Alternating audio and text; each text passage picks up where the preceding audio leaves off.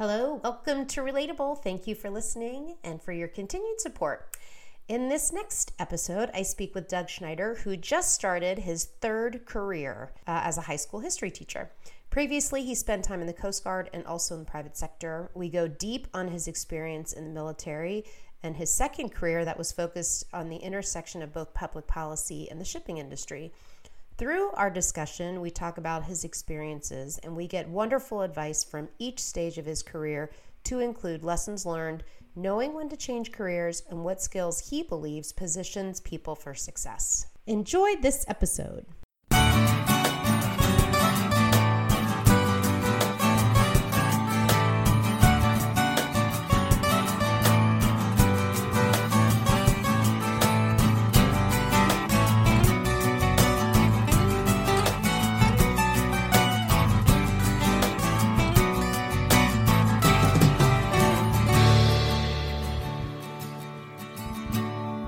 Uh, we are so thankful that you're you agreed to talk with us and really turned it around on such short notice. Well, the timing is perfect because starting Monday, one week from today, um, I will be in the vortex of full time teaching. Um, and I still honestly have no idea how I'm going to make it to next Monday. I don't have any lesson plans ready, but I've been told by my colleagues to just be calm. It will all be okay. We do everything as a team. Right. So, um, and there are people with far more experience than I have. So I'm just trying to keep it calm, but I'm thrilled to see the kids. But I think after next Monday, it's gonna it's gonna be real. Yeah, it'll be. A, and so, remind me what grade you're teaching. Um, I'm teaching high school AP U.S. history and honors U.S. history um, at Oakton High School, and that that typically means all 11th graders. Mm-hmm. Although there'll be probably, you know, a couple of 12th graders mixed in. Right, right.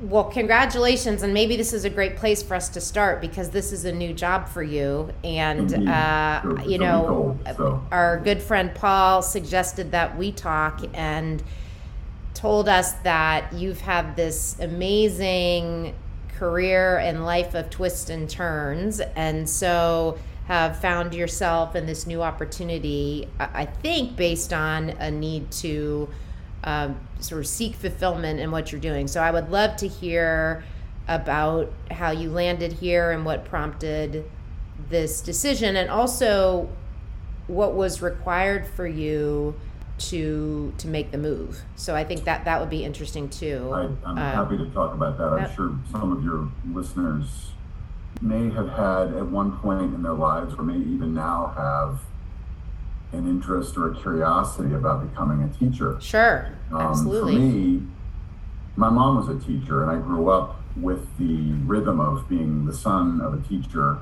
which means the cycle of her going to school and coming home and working on papers and you know, invariably complaining about being a teacher, but loving it every minute that she did it was part of my my uh, my makeup. And I loved to sit with her and grade papers with her.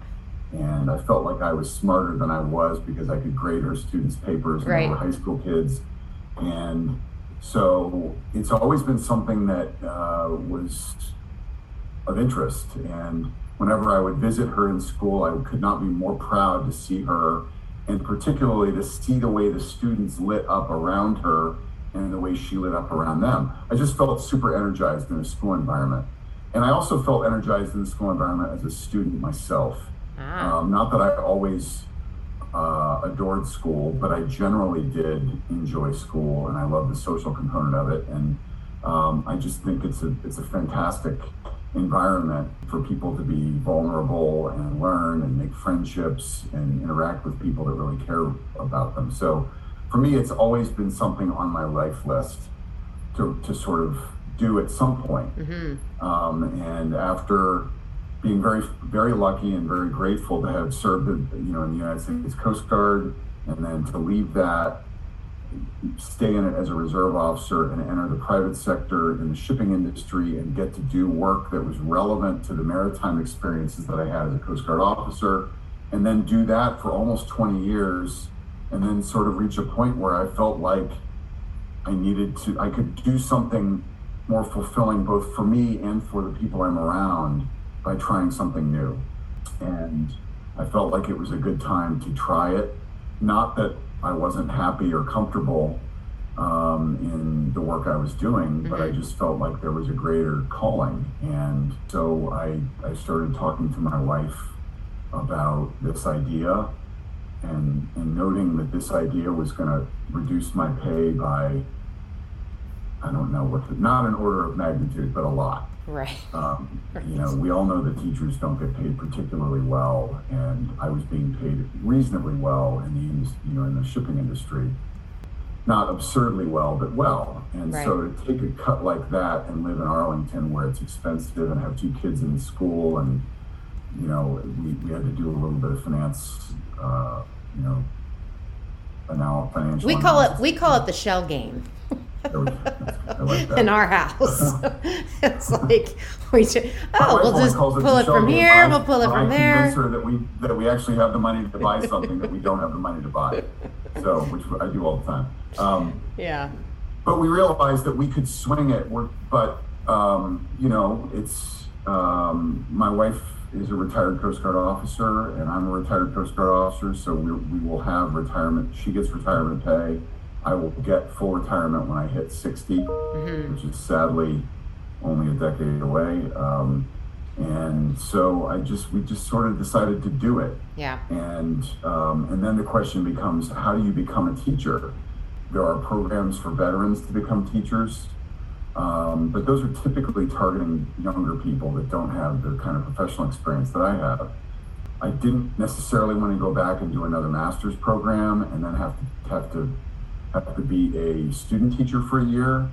So there are career switcher programs, I think in most states, but in Virginia, there are a couple of them. And I chose the Educate VA program, which is very intensive. Uh, it's about a seven, six or seven month program in the coursework. Um, I wrote over 400 pages oh. in that period. And I basically didn't spend much time with my family from August until December when it was done. Yeah. It was an intense, it was far more intense than my grad school program, but it was excellent. It was really well done. And that's the, you know, if that's how you're going to become a teacher, you, it's a gauntlet to go through that process. And it was really, really hard. But I feel, I felt prepared when I went to the interview round right before COVID hit. Mm-hmm. and, you know, I was excited, I was motivated, I was ready. I gave notice to my company. I said, I'm leaving. I love you guys, but it's time to go.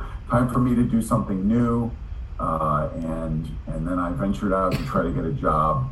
I went to a job fair. It went great, and then COVID literally sort of struck the following week, and the schools just stopped. They didn't know what they wanted. They had no clue what their needs were. Yeah. They didn't know whether they were going to go virtual. They didn't know what their you know their personnel complement was going to look like the next year.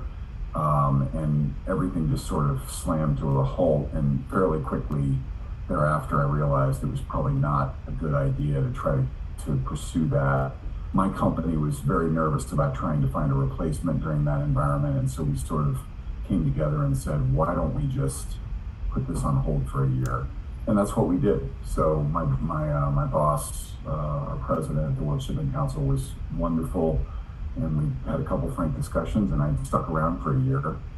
And I'm so glad it worked out that way because then that facilitated me helping my company, a small group that represents the entire container shipping industry globally, find somebody as my successor that yeah. was a good fit. And then and then we had the time to bring that person in and, and help them get up to speed while I was still there. Um, and, and so that addressed some of my feelings of anxiety about sort of leaving my colleagues behind right. a way that wasn't um, that wasn't helpful to them because we're such a small group and there's just so much going on so. Can you talk a little bit about your uh, career in the military? Did you join the coast guard right out of high school or college tell me a little bit about that transition and and did you have family that had also served, and so was that modeled for you? And Yeah, talk a bit yeah, about um, that. So my dad was he went to officer candidate school after being at Miami of Ohio, and that was during Vietnam, and and then he served in the in the United States Army infantry for a long time. Thankfully, he did not go to Vietnam. He was ordered to go, and then his orders were stopped because he had he, he was a finance specialist. And so my mom always used to tell me that had he gone, I probably wouldn't have been born um, because he probably would have died. He was a second lieutenant, and they were dying very, very rapidly over in Vietnam. Right. Commanders. So um, I was born, but I always had a fascination with the military. Partly from looking at pictures of my dad, mm. from talking to my grandfather, who was a who was a just a fanatic about military history and Civil War history, and so I just sort of grew up uh, idolizing Civil War generals, and so I said, I'm going to, you know, at a young age, I said, I'm going to go to West Point. Mm-hmm. And and yet I grew up on the water. I was boating all the time. I was I started sailing when I was probably five. I was always on the water. I just loved the ocean and the water. And as I matured, I started to learn about alternatives to being an army officer. And I thought about the Naval Academy. Mm-hmm. And then I, mm-hmm. I literally did some research. I went to a place called the library. Uh, Could you spell that, please? No, L I B R A R Y. Thank you. Um, thank you. I went to one, and I actually, and I remember vividly, and I was doing research on service academies, and it's that at that point that I learned about the United States Coast Guard Academy. Mm-hmm. Uh, it's not particularly well known relative to the Naval Academy in West Point or the Air Force Academy, and so, but when I read about it, I was intrigued by the size. It was about a quarter the size the attrition rate was really, really high. And for whatever reason, I thought that was cool. And there was a picture of the Coast Guard cutter Eagle, which is a tall ship, which was a German war prize that we got after World War II. So I began, I, I began to get fascinated with either the Naval Academy or the Coast Guard Academy. And then that summer, I was a freshman in high school at that point. That summer, my mom took me on a driving tour uh, and my brother, who had no interest in, in the military. And we went to the Naval Academy, we went to West Point, we went to the Coast Guard Academy. And frankly, I was all in on Coast Guard at that point. And where is that? It's in New London, Connecticut. Ah. So mm-hmm. um, that's pretty unique because you typically find people that just don't know that much about it and they apply because it's free. Um, mm-hmm. And then mm-hmm. they go and then they right. realize the Coast Guard's a really wonderful service and you're doing active missions. So anyway, fast forward, I I got in. I I was able to, you know, you, you never know if you're going into a place like that, but I got in. Mm-hmm. I got an appointment and um, I accepted it immediately. I then went. I was going to be a flag officer. I was going to be an admiral. I was going to stay in the Coast Guard, and I was going to command ships, and I was going to. It was going to be my life career, and I'd still be in the Coast Guard today. Um, but I went to the academy, and I, I it, it's a challenging place to go to school. It's not a normal college environment, but I had a, I did well. Um, and right before I graduated, I met my wife, who was a class, one class behind me, class of 1994. And my focus thereafter sort of been, how do we get co-located? Mm-hmm. So yeah. I went to sea for two years. When you come out of the U.S. Coast Guard Academy, you go to sea for two years. That's a standard thing. If you're at the Naval Academy, and you want to be an attorney, you might go to law school. If you want to be a pilot, you might go to flight school. If you want to be a deck watch officer, you might go to sea. But out of the Coast Guard Academy, everybody goes to sea for two years. It's sort of a it's a baseline tour, um, and then after that, you can be a pilot or a lawyer or whatever else you want to be. Uh, and I think it's a good thing. But uh, my goal was to was to both enjoy that work, but also try to become relatively geographically stable and be able to spend time with my wife because that you know two military careers do not facilitate uh, yeah, time together. Right, right. So she graduated. She went to Florida as well, but she was about four hours away from me. And I think the, in our ships, the ships that we were assigned to were at sea at the same time. Mm-hmm. So we would we would literally go for two months and not speak a word. That's so crazy. Not a word. Yeah. Because I was at sea and she was at sea and then I would come back, and then her ship would come back, and I'd try to meet her ship when it came in, and then we'd get about three weeks together on the weekends only because right. we work during the week. So I think my, the first year of our marriage, we saw each other about 16 days. And we, we literally swore that we weren't going to do anything that was going to cause us to ever be apart. And we stuck to it.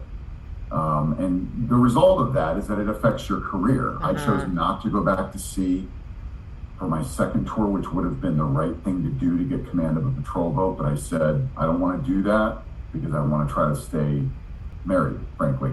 Um, and she did the same thing. Uh, she had an yeah. opportunity to go back to sea, and she said, No, I'm not going to do that. And that's sort of how our career pro- careers progressed.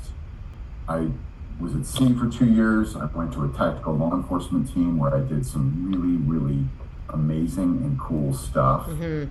Like drive speedboats after drug runners, flying in helicopters in the Bahamas and, and the Caymans um, off of a Navy ship to take over a boarding of a giant cargo ship uh, that's suspected of having drugs on board, being deployed out to a ship that had stowaways on board, and the stowaways took the captain hostage. I got to do all that stuff, and it was amazing. And I did that for three years, and I also got to teach. Mm. So I mm. got to teach law enforcement to Coast Guard men and women that were actively doing that work around uh, the Southeast United States. And so that was my first exposure to teaching, and I really, really loved it. Let me ask you one quick question that is, um, it's backtracking a little bit, but I, I am interested um, from an academy perspective. Maybe two things. One, in terms of the academy, you talked about the attrition, and I, you know, I don't know if you can liken it to other academies or if you have perspective, but for people that may be considering that that are a bit younger and they're in that yeah. that that stage where they're trying to assess that, what would you say was the most difficult, or maybe two or three things that were really difficult about being in the academy, and why you think the attrition's high? And then conversely, what did you love about it or that was a surprise that you found to be you know something that was life shaping and positive for you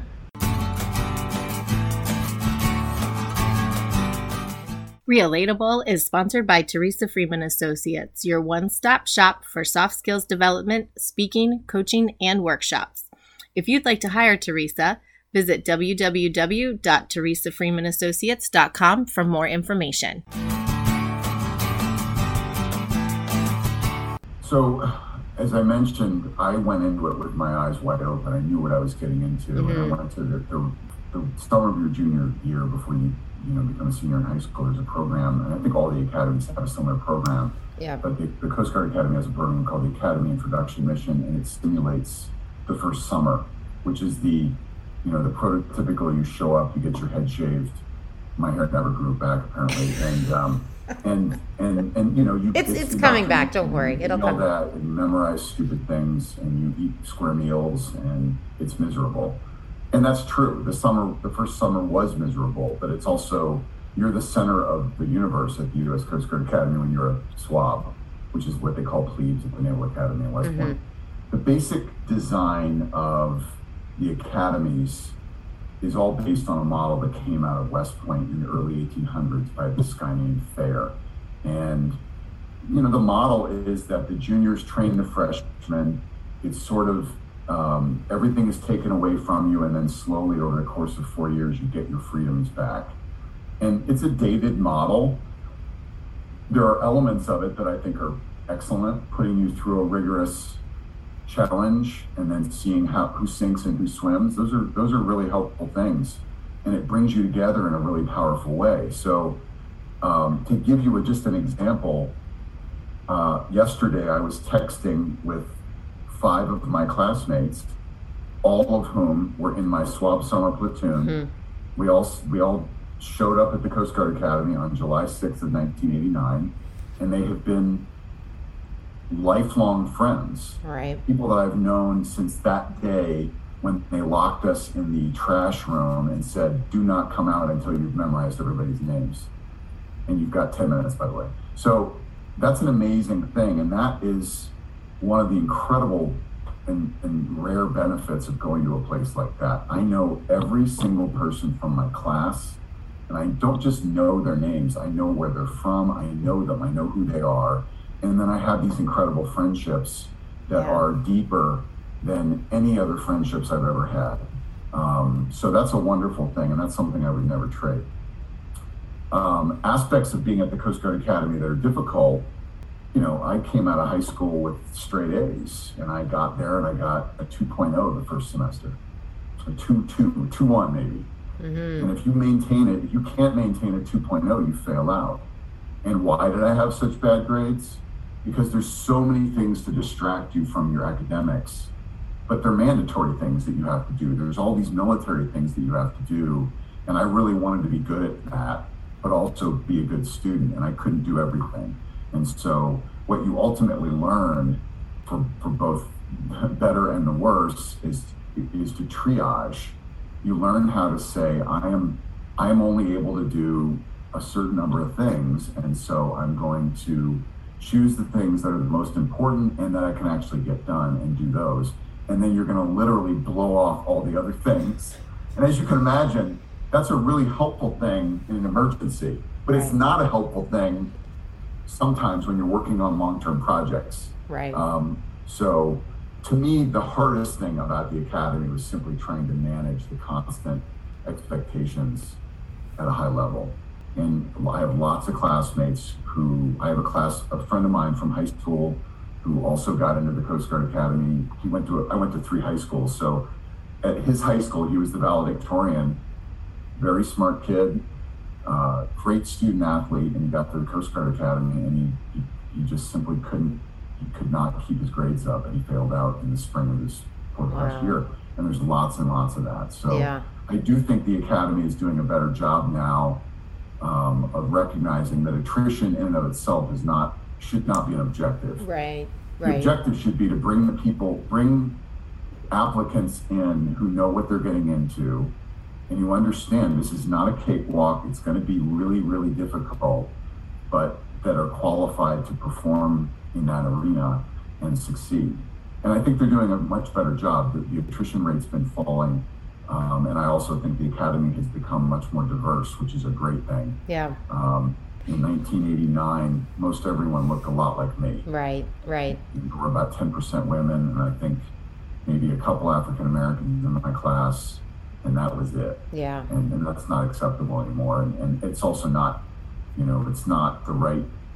Everybody sort of thinks the same if everybody looks right, the same. So right. There was a lot of homogeneity that was was was unhelpful. So they've, they've, they've done a good job of fixing a lot of that stuff. And how long did you serve for?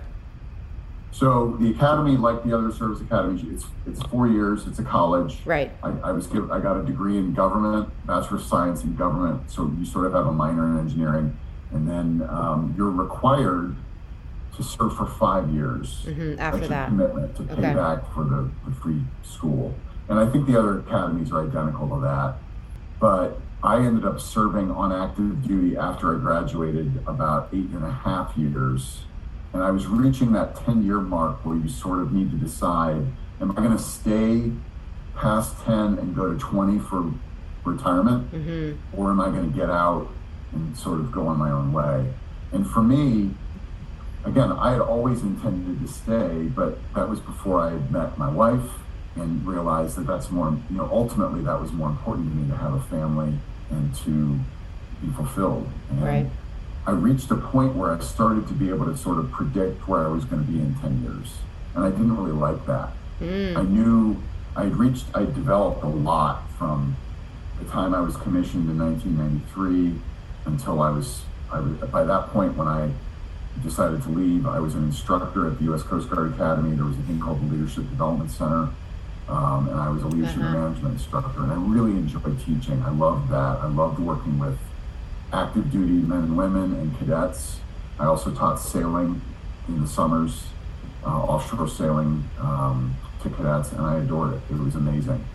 But at that time, you, you sort of realize if you want to become a senior officer, you have to go to graduate school. But if you go to graduate school through the Coast Guard, you're pretty much going to stay until at least 20 because the payback for graduate school at that time was three years for every year you go to graduate school and that was when graduate schools were still two years. Now we all know they're mostly about a year now. Right. So I decided to to leave, and I, I stayed in the reserves, but I decided to leave. I did a sabbatical program, which meant I could have returned to two year sabbatical, and I took the sabbatical to go to graduate school on my own. I, it was nice to have the option to return. I didn't really plan to return, but it was nice to have a little parachute to, you know, to return. Uh, and then when I went to graduate school, I met people, you know, that connected me to jobs in Washington that were directly in line with what I really wanted to do, which was I didn't want to just go to grad school and then come out and go back to the government as a as a government civilian. And I totally respect people that do that, but that was not what I wanted to do. I had just been on active duty for all those years. Right. And I didn't want to just go be a consultant because I didn't really feel like I had the right experience to do that. So what I really wanted to do was go and find a job at the intersection of business and government. And magically, that's exactly where I landed. I was at a trade association representing the industry, but but interacting on a daily basis with representatives from government agencies and from uh, from Congress. So it was, it, was a, it was a good fit. Was your grad school an MBA, or was it something different? No, I got a master's in public administration. Public administration, okay. Um, and I studied public policy and regulatory strategy and um, negotiations. Got it. So, um, and I'm, you know, it's funny. At that time, a lot of my friends were leaving the Coast Guard and getting MBAs, and I sort of tried to convince myself that's what I wanted, but that wasn't where my interests were. I was really fascinated by international relations and public policy and, and foreign affairs, and that's what I studied, and it was a, it was a really good fit. So it's interesting to me as you're talking about your choices and your path and how you arrived at decisions and it seems maybe it's the benefit of the rearview mirror as you're talking it seems like you are someone who instinctively knows what you want to do and then you pursue it. Or you instinctively that's all just a show. Um, or that it almost sounds like you know yourself well right? I think sometimes recognizing where you are and, and, and these different places where you've talked about these intersection points and, and thinking about making a move or changing or pivoting from what is traditionally like you've bucked that a couple of times to do something different that was following your own interests your own path or what felt right to you. And i'm curious if that's something you even knew was happening while you were doing it. Is it something that that's been conscious for you? Or you know, I think that's not always common. No, and I, I mean that's a um, it's a great observation. You know, I think if you if you if you if you asked my classmates at the academy and some of my really close friends, they would have said this guy's going to stay and be a, a lifeguard, right. if you will. Yeah. Um, I loved any opportunity to be in a leadership position. I loved it, and it wasn't just because of the limelight. I just loved the opportunity to, to sort of lead people, interact with people, set a really, really good example. I thought that was really critical. Um, and I just, I really, really enjoyed that. And, and I, I could, when I stopped having that feeling, when that, when that stopped sort of happening for me in the Coast Guard, I started to say, I want to do something else. And so when I felt mm. like, all right, I'm an instructor, I enjoyed that, but I'm only going to do that for another year. What's next? I want to go to graduate school. The Coast Guard doesn't want to send me where I want to go, which was frustrating. Um, and that was mostly a financial thing. They just simply were saying, we don't have a lot of money. We're going to make you return three years for every one, and you're going to go to a small list of schools. Um, I started to say, maybe it's time for me to go. Mm-hmm. Um, you know, the interesting thing is one of one of my very close closest friends wanted to go be a finance guy and be an investment banker and he was interested in going to MBA programs. And I, I never wanted to do that. I've never been particularly interested in that stuff. No disrespect to Paul Brandon, who's a finance guy. It's just not my interest area. I, right. What, what I do when I'm not working I, is that I'm either I'm either working out or I'm reading about history or foreign policy or what's going on in the newspaper. I'm fascinated by public policy and in history. And so I sort of initially tried to tell myself, I'm going to go get an MBA. That's going to be a good fit for me. Right. But ultimately, that's not, that wasn't where my interests lie. And ultimately, I think I ended up at the right place. Right. I'm so glad I did um, because it connected me to people that shared my interests who then said, hey, why don't you go talk to this guy in Washington? He'd be a really, they don't have any jobs, but why don't you just go meet with this person and see if, if there's a common interest? And that's exactly what happened. And I think the passion came through. And so I guess the message there is don't hide from yourself. Yeah. You know, there are lots of things that are interesting to lots of people, but there are times in your life where your peers will all sort of land on a common interest that sounds really cool and trendy. Like getting an MBA is often that way, or getting a law degree is often that way, but it's not a great fit for everybody. And I'm right. so glad. I would have been miserable yeah. if I had, you know, and either I... gone and got an MBA and then be, I would not have been a finance guy because that's not my thing.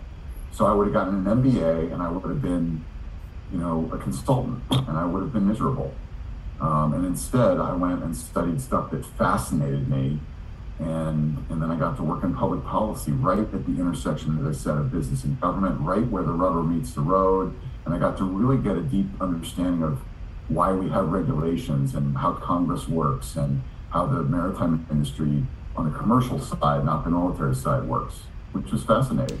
Yeah, and I think the lesson too is some of those things you described are well worn paths that have a predictable future and for you in terms of some of the choices you've made it's not as predictable or the outcome or what the end state might look like. And so it's a little bit of risk. It's a little bit of betting on yourself right? And betting on the fact that you're connecting to the material in a way that means something. And then it's that that in and of itself propels you which i think people don't often think about or they to your point around hiding from it because they know that this is a more the safe route or the the path that you know everybody's doing it whatever that is in that you know when within you that describing that construct. uh, teresa oh, the, uh, some words popped into my head and i don't know where they came from.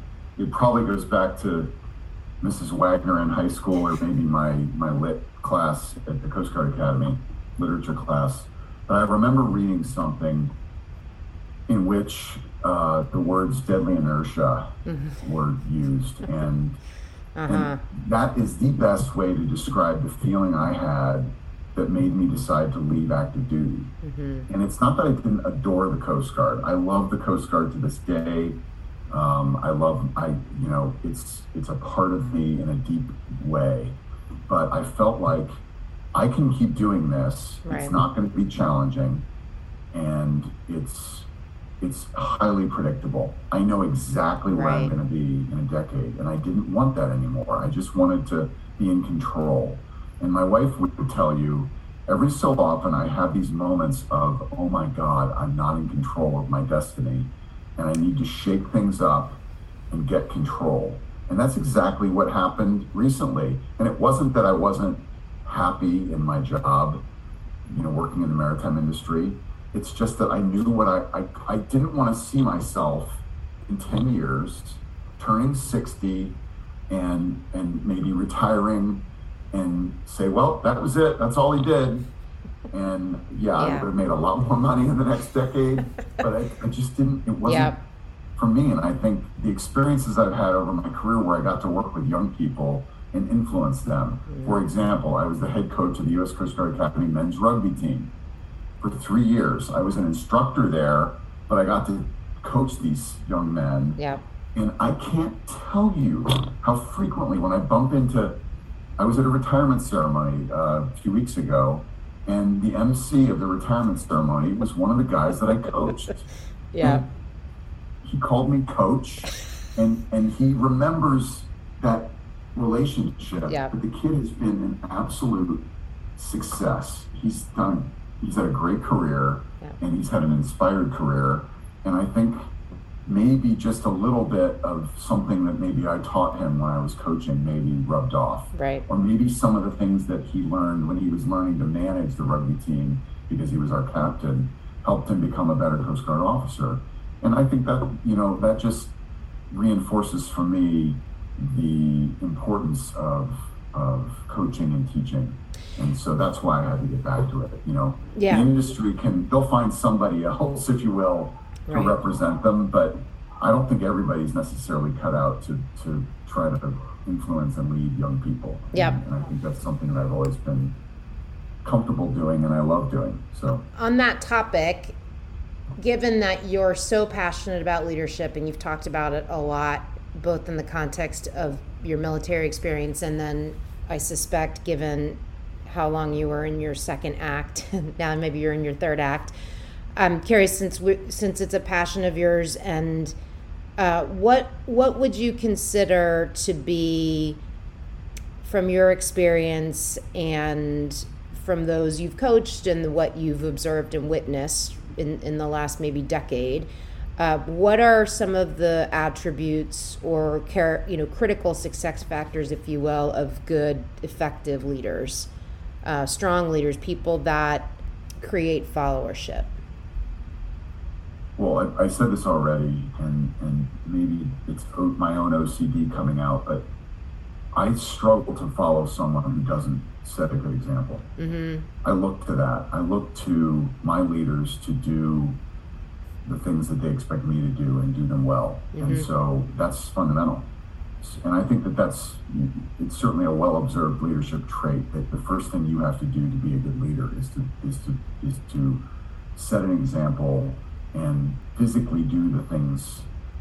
And I don't mean strength activities. I mean um, don't just tell your people or your followers what you want them to do, but actually show them through your own act, actions and behaviors uh, that you're doing those things too. So that's the first part of it, and I think that's a way to to without saying a word to show the people that you're leading that you're serious, and I think that carries a lot of importance. Uh, whether you're in the military or whether you're a teacher or whether you're a coach or whether you're, you know, anybody, a parent engaging with the PTA, uh, school board, it doesn't matter. I think in, in, any of those engagements, if you can do that, I think that's powerful. Another thing that, you know, as I got more senior in my career, I started to see things that were important as leadership skills that I, I didn't pick up on when I was younger. And one of them is um, the ability to quickly and nimbly move from a very high level concept to a sort of implementation level understanding of that issue and to bounce back and forth. A good leader doesn't micromanage, but a good leader knows what the people that are working for that leader need to do to get the job done. And so I saw throughout my career people that couldn't they couldn't stay at the 50,000 or 60,000 foot level. They had to go down to 5,000 feet and then they couldn't go back up. And all that did was result in, you know, followers getting angry with them or, or you know, using the micromanager yeah. term. But when I saw leaders who could momentarily sort of pulse down to talk about the particulars and then go back up to provide a strategic direction, I think that's critically important. So that's another, you know, thing that I thought was uh, over the years really, really critical, and that's something. It requires a nimble mind, mm-hmm. and it requires the ability to deal with with uh, uncertainty. Well, and I, mm-hmm. I think what happens, at least in my observations, is that people naturally incline or lean one way. So either you incline to execute and you're someone that executes really well on tasks and on delivering all those tasks, or you're someone who leans or is inclined to think strategically, big picture, visionary. And so, wherever you're comfortable, you end up wanting to stay where you're comfortable and what you're good at. And so, what I found, which I think you're saying, it's like this this ability to stretch in both directions, mm-hmm. then helps you become kind of that full service or holistic leader because you're and you and I I would agree with you. I think that ability to go back and forth, mixed with your other comments of no task is too small. Uh, right there's like the ego component of this too that as you evolve and you become uh, more of the vip right than than what happens um, to the ego and how does that engage in some of this stuff. But I loved those observations and I think they're unique to what other people have shared with us on this topic and I think that's great. I um you know, it's so it's so funny to me like my husband and I are, get so frustrated with our kids and cleaning our kitchen and cleaning in general. Uh, and that they just don't do it effectively and and and we had this conversation that was sort of an aha moment the other day where it's like what if we did it with them you know, and we have like a range now of kids of like a senior. it's not like we have, you know, toddlers or even young kids anymore. Like we've been at this for a while.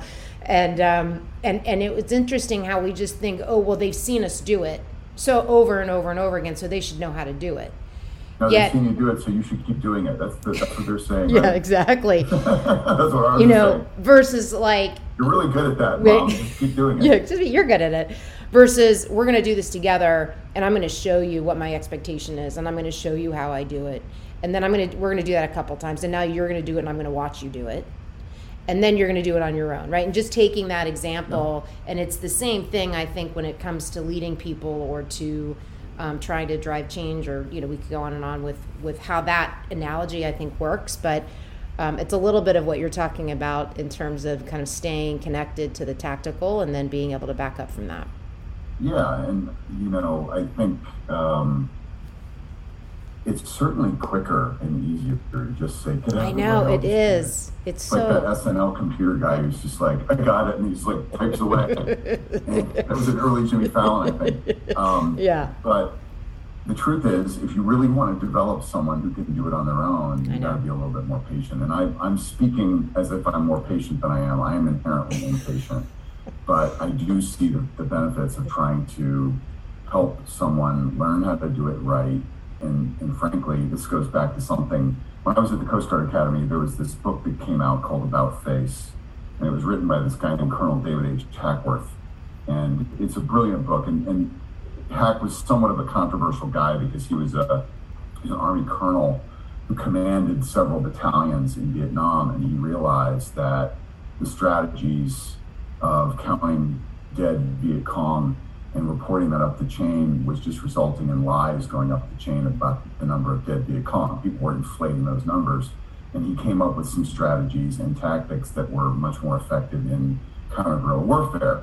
But he was sort of, one of his mantras was, and you go in these units and sort of turn them around, sort of the Bill Parcells of, of, mm-hmm. of, of a Vietnam battalion. Mm-hmm. But he, he always said, that um, you, you either learn it right the first time or you spend the rest of your life trying to learn how to do it right. And I think he's so right. Um, and I got to actually know him because when I was a cadet, I was inspired by him and I wrote him a letter. Yeah, those things not, it was actually a letter. Uh, uh that's L E T T E R. Is that letter? I literally, I, I, I wrote to the publisher. I had no other way. There was no internet. Yeah. And I wrote a letter to the publisher asking that the letter be relayed to Dave to, to Colonel Hackworth. And out of the blue, I was uh, at the Coast Guard Academy. We didn't have rooms on our phones. We had rooms down. There were like a, there was a bank of payphones. Something else that you'll have to describe to your listeners. Right. And there were three payphones serving about 130 cadets. And the payphone had rung, and I was now a third class cadet Navy and and a, a, fourth class cadet, a freshman, had to go answer the phone, and they came running up to my room and they said, "Mr. Schneider, sir, you know the phone is ringing. You have a phone call." And I ran down, answered the phone, and it was Colonel Hackworth on the other side.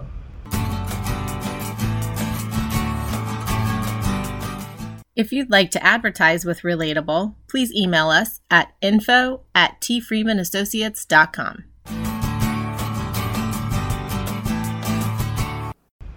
he said, Hey, Doug, this is Hack. I really loved your note. I want to come out and speak. Wow. And we had him come out and speak to the Coast Guard Academy. It was amazing. It was amazing to the whole Corps.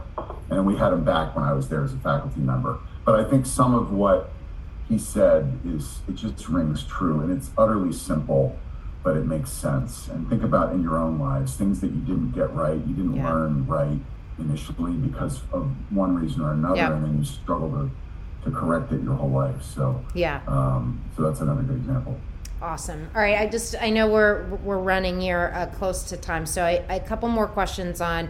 Um, one, I feel like I have to ask because I think so many people that are transitioning. I, in fact, I'm working with a lot of people right now from a coaching perspective that are sort of quasi government or, or military transitioning to private sector and that transition. And so maybe just a couple of thoughts there on on how that. I mean, you transitioned at a time that you know almost 10 years in that's a little bit different than 25 year career and sort of retiring but, but i think some of the the tenets are probably the same in terms of what that shock was like of, of what, how that one system works compared to the commercial private system maybe you could talk a little bit about that and then just Absolutely. two more questions after that you know, when i was coming out of graduate school we were in we were in a recession um, and I knew what I didn't want to do, but and I had a sense of what I wanted to do, but um, you know, the military or or a government agency that you've been with for a long time sort of feels like a security blanket. It, right. It's not. It's not without its its downsides, but it still provides a sense of security in terms of, of a reliable job and a reliable source of income. And when you decide to leave that, it's scary. Right. And I had, you know, I thought maybe the best way for me to do this would be to go to graduate school and pick up some new skills. But I was bound determined to get a job. And I um, first had to sort of figure out what it was that I wanted to do. And I, you know, I, I, re- I recall having done literally What Color is Your Parachute? Yeah. that book, um, yeah. which was fun. I didn't end up doing that. But guess what it told me to do? Be a teacher. Told me to be a sailing instructor. I'm not joking. Oh my gosh. A sailing instructor. Uh huh. I'm not too far off. Yeah. I am getting closer. Yeah. well, and you did. You were a sailing instructor, right? I was a so, sailing instructor. So. That's right. But that. Um, so, but I think what I maybe got out of that process of leaving, and now I've left the government to go to the private sector, and I've now left the private sector yeah. to go into teaching um, and I would say what I've learned through both of those not easy yeah. transitions is that um, number one is it's about people, it is about relationships. Fundamentally, you can go through the process of, of submitting your resume to an unknown party on the other end of a website. But realistically, human beings want to make human connections with people, and that's how they want to hire. And that's exactly how I got hired coming out of grad school. And that's frankly how I got hired going to Oakton High School. I mean, it's crazy how this worked out, but I applied to Fairfax County. I was just one of thousands of applicants to Fairfax County Public Schools. I feel like my resume is unique, but guess what? There's a lot of people like me in this area. Right. And um, Oakton High School is a high school where a classmate of mine from the Educate VA program, or the Becoming a Teacher program, the Career Switcher program, she was teaching there. And I reached out in the fall after I didn't decide to pursue getting hired because of COVID. And I just did an informational interview with her. I just called her and I said, Hey, I'd love to pick your brain about how you enjoy the school you're at, or what it was like getting hired. And we talked. And after talking with her, I got two really great things from that. One, I got a sense of, of the culture of that school, which is a real thing. Yeah. And two, I got, she got a sense of my interest and my right. capability because we didn't really know each other that well. So she went back to Oakton and started talking to her boss about me. Mm-hmm. And I started looking at Oakton. And then I decided I really wanted to apply to Oakton. And then when I applied to Fairfax County Public Schools, um, they invited me for an early hire interview, um, which is strictly a review of your of your resume and your qualifications, and then they'll select people for that, and then and then they'll offer certain people. The assistant principal that was assigned to do that interview on behalf of the county was from Oakton, and that was just pure luck. Right. But of course, I wasn't going to not mention that. I, so I opened the interview with, "Could we?"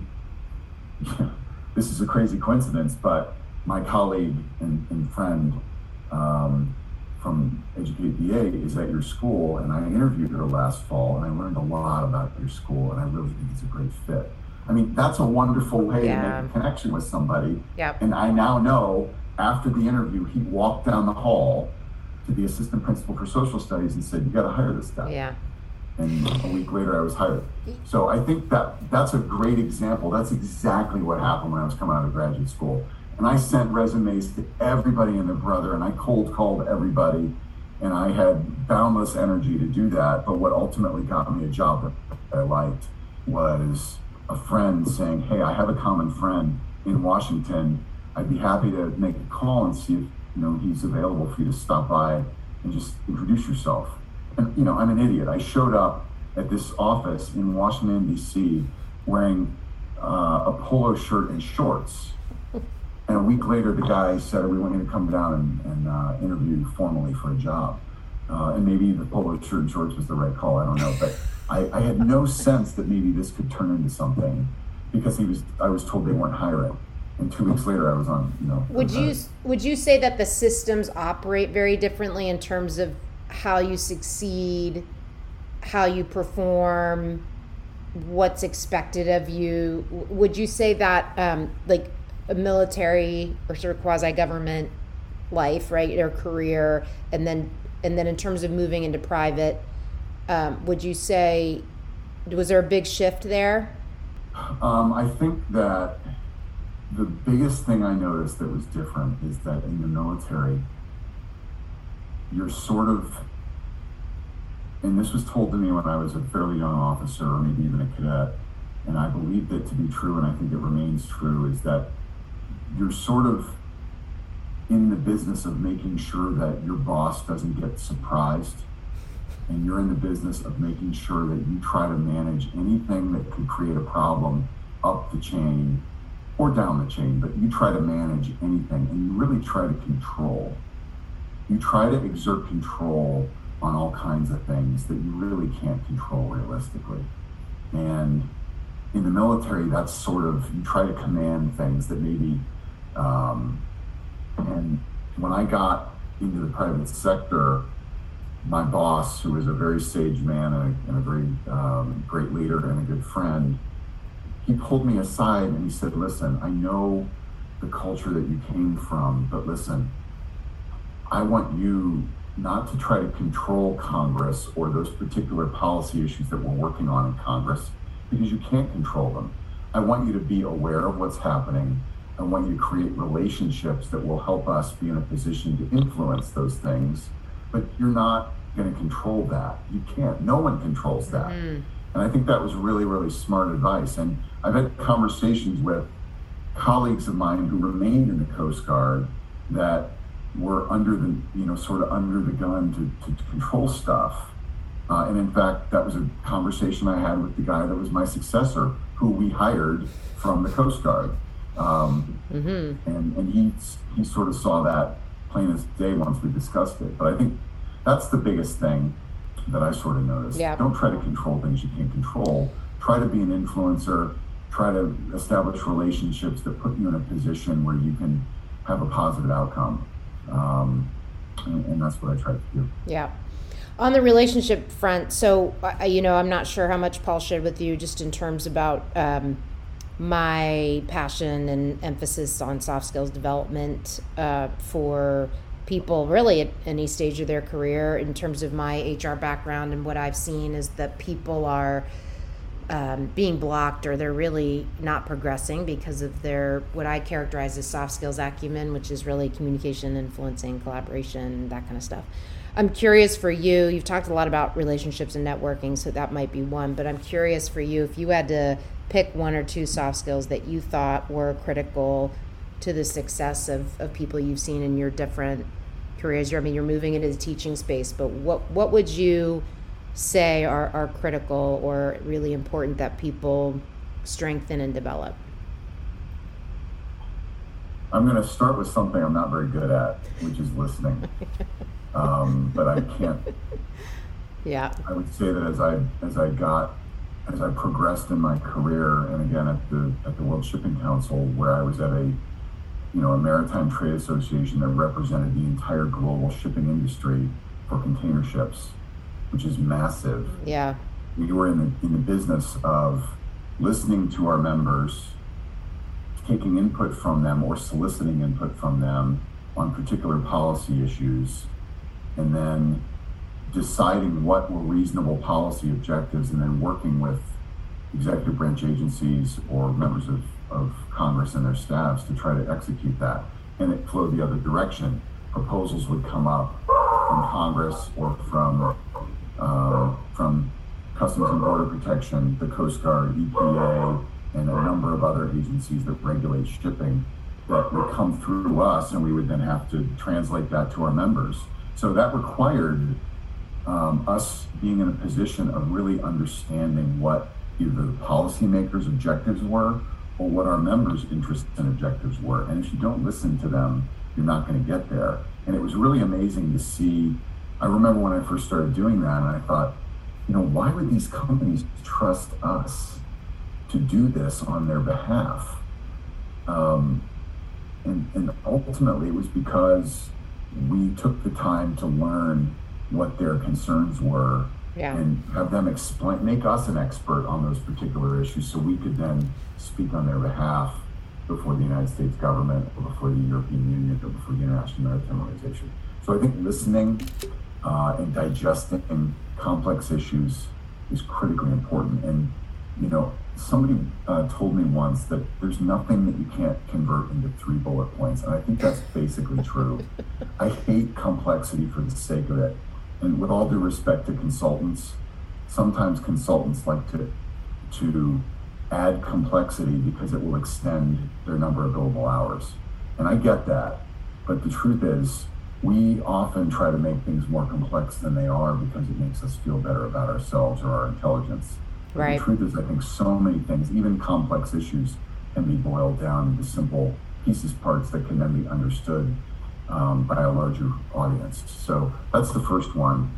Um, and I think the second one is uh, the power of, of communicating clearly, whether it's through negotiations in person or or digesting something and giving a short elevator pitch. Right. Being able to, on your feet, give an extemporaneous and honest pitch about a particular issue yep. is so, so important. Um, whether that's you standing up in front of 200 reservists that work for you, or whether that's you engaging with a member of Congress for 10 minutes, or whether that's you talking to a CEO of a multi billion dollar company. You need to be able to do that. Right. And if you can't do that, then there are certain things you should not be doing. Especially, so I think, skills and figuring out how do you boil something down and then communicate very quickly what your concerns are uh, to somebody who doesn't have time for you. Right. Especially when you're important. passionate about it and you feel strongly about something and you're seeking to influence or, or get buy-in, right? That you don't have very much time to do that. Yeah. For sure. Yeah. All right. And this is the last question. Uh, which you've already given a lot of advice, so I don't know. Um, it, you, you may be um, restating, but one of the things that we often ask our, our guests is just around, you know, advice that you would give to young Doug right now that you've been through this iteration of three different careers. And I think what I like about this question is is I, we had someone more of a friend, not somebody I interviewed once, say, you know, I wouldn't do anything differently because things happen as they're supposed to which I do believe that at the same time. I think that if I, you know, if you look back and there's periods of life or periods where maybe things were more difficult on Doug than they needed to be, you know, what what could you say that would make the path maybe a little bit easier or something that um, has enlightened you along the way that you wished you had known, uh, you know, high school, college, right? That that time frame maybe. I'll offer a couple quick thoughts. Okay. Number one, it turns out that where you, I mean, I went to a service academy that actually had a very big impact on my life. Yeah. But I generally believe that all of the time and energy I spent when I was in high school worrying about perception about where I went to school was wasted. It's not necessary. Um, That's good.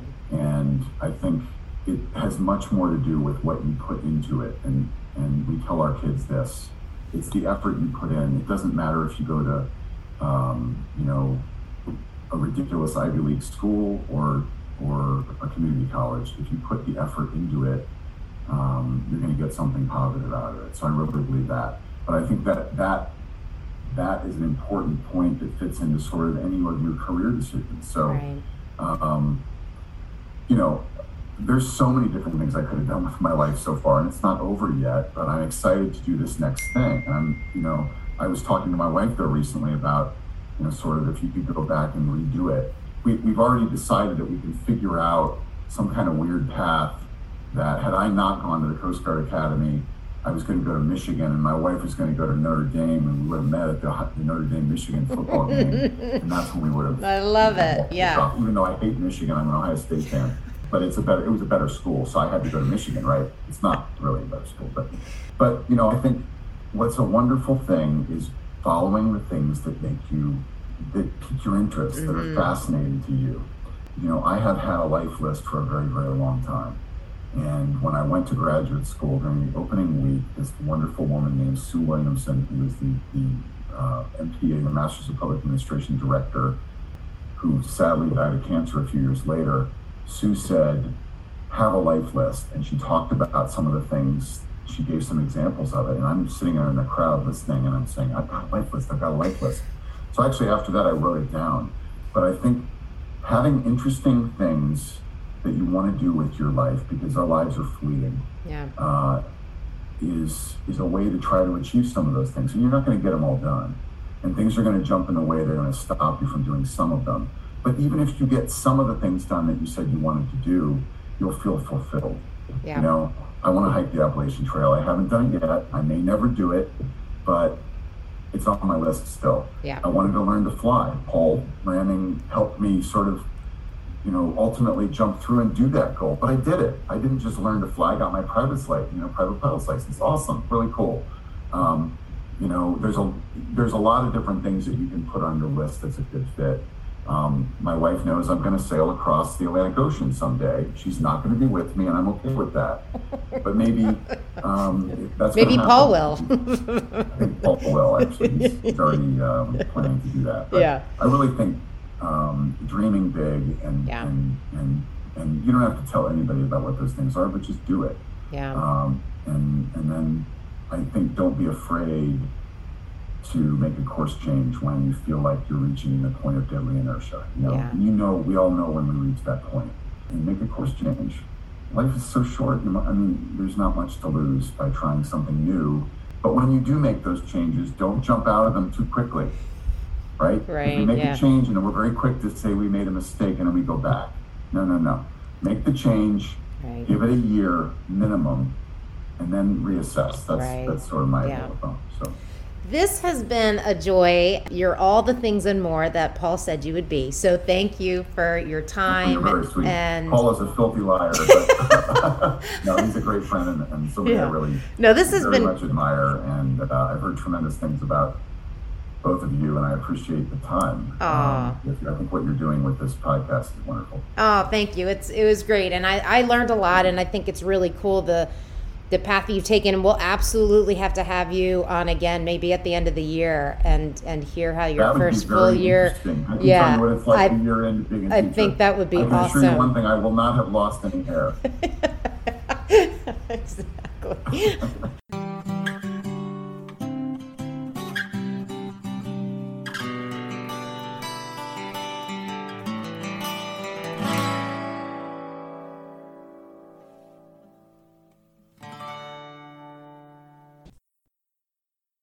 Thank you, Doug. Such a great conversation. I loved your comments about transitioning from your time in the military to the private sector and your tips on listening and the power of communicating clearly and having that elevator pitch and ready to go. We wish you the best in your third act as a high school history teacher, and we can't wait to check in with you again and hear how it's going. Thank you, Missy, for producing this episode, and thank you to our relatable community and listeners. We're so thankful for your support and listenership. If you get a moment, please subscribe to the Relatable Podcast. Rate us and leave comments. We can be found on your favorite listening platform. Relatable is sponsored by Teresa Freeman Associates. You can follow us on Twitter and the TFA Facebook page. Until next time, this is Teresa Freeman with Relatable. Stay connected.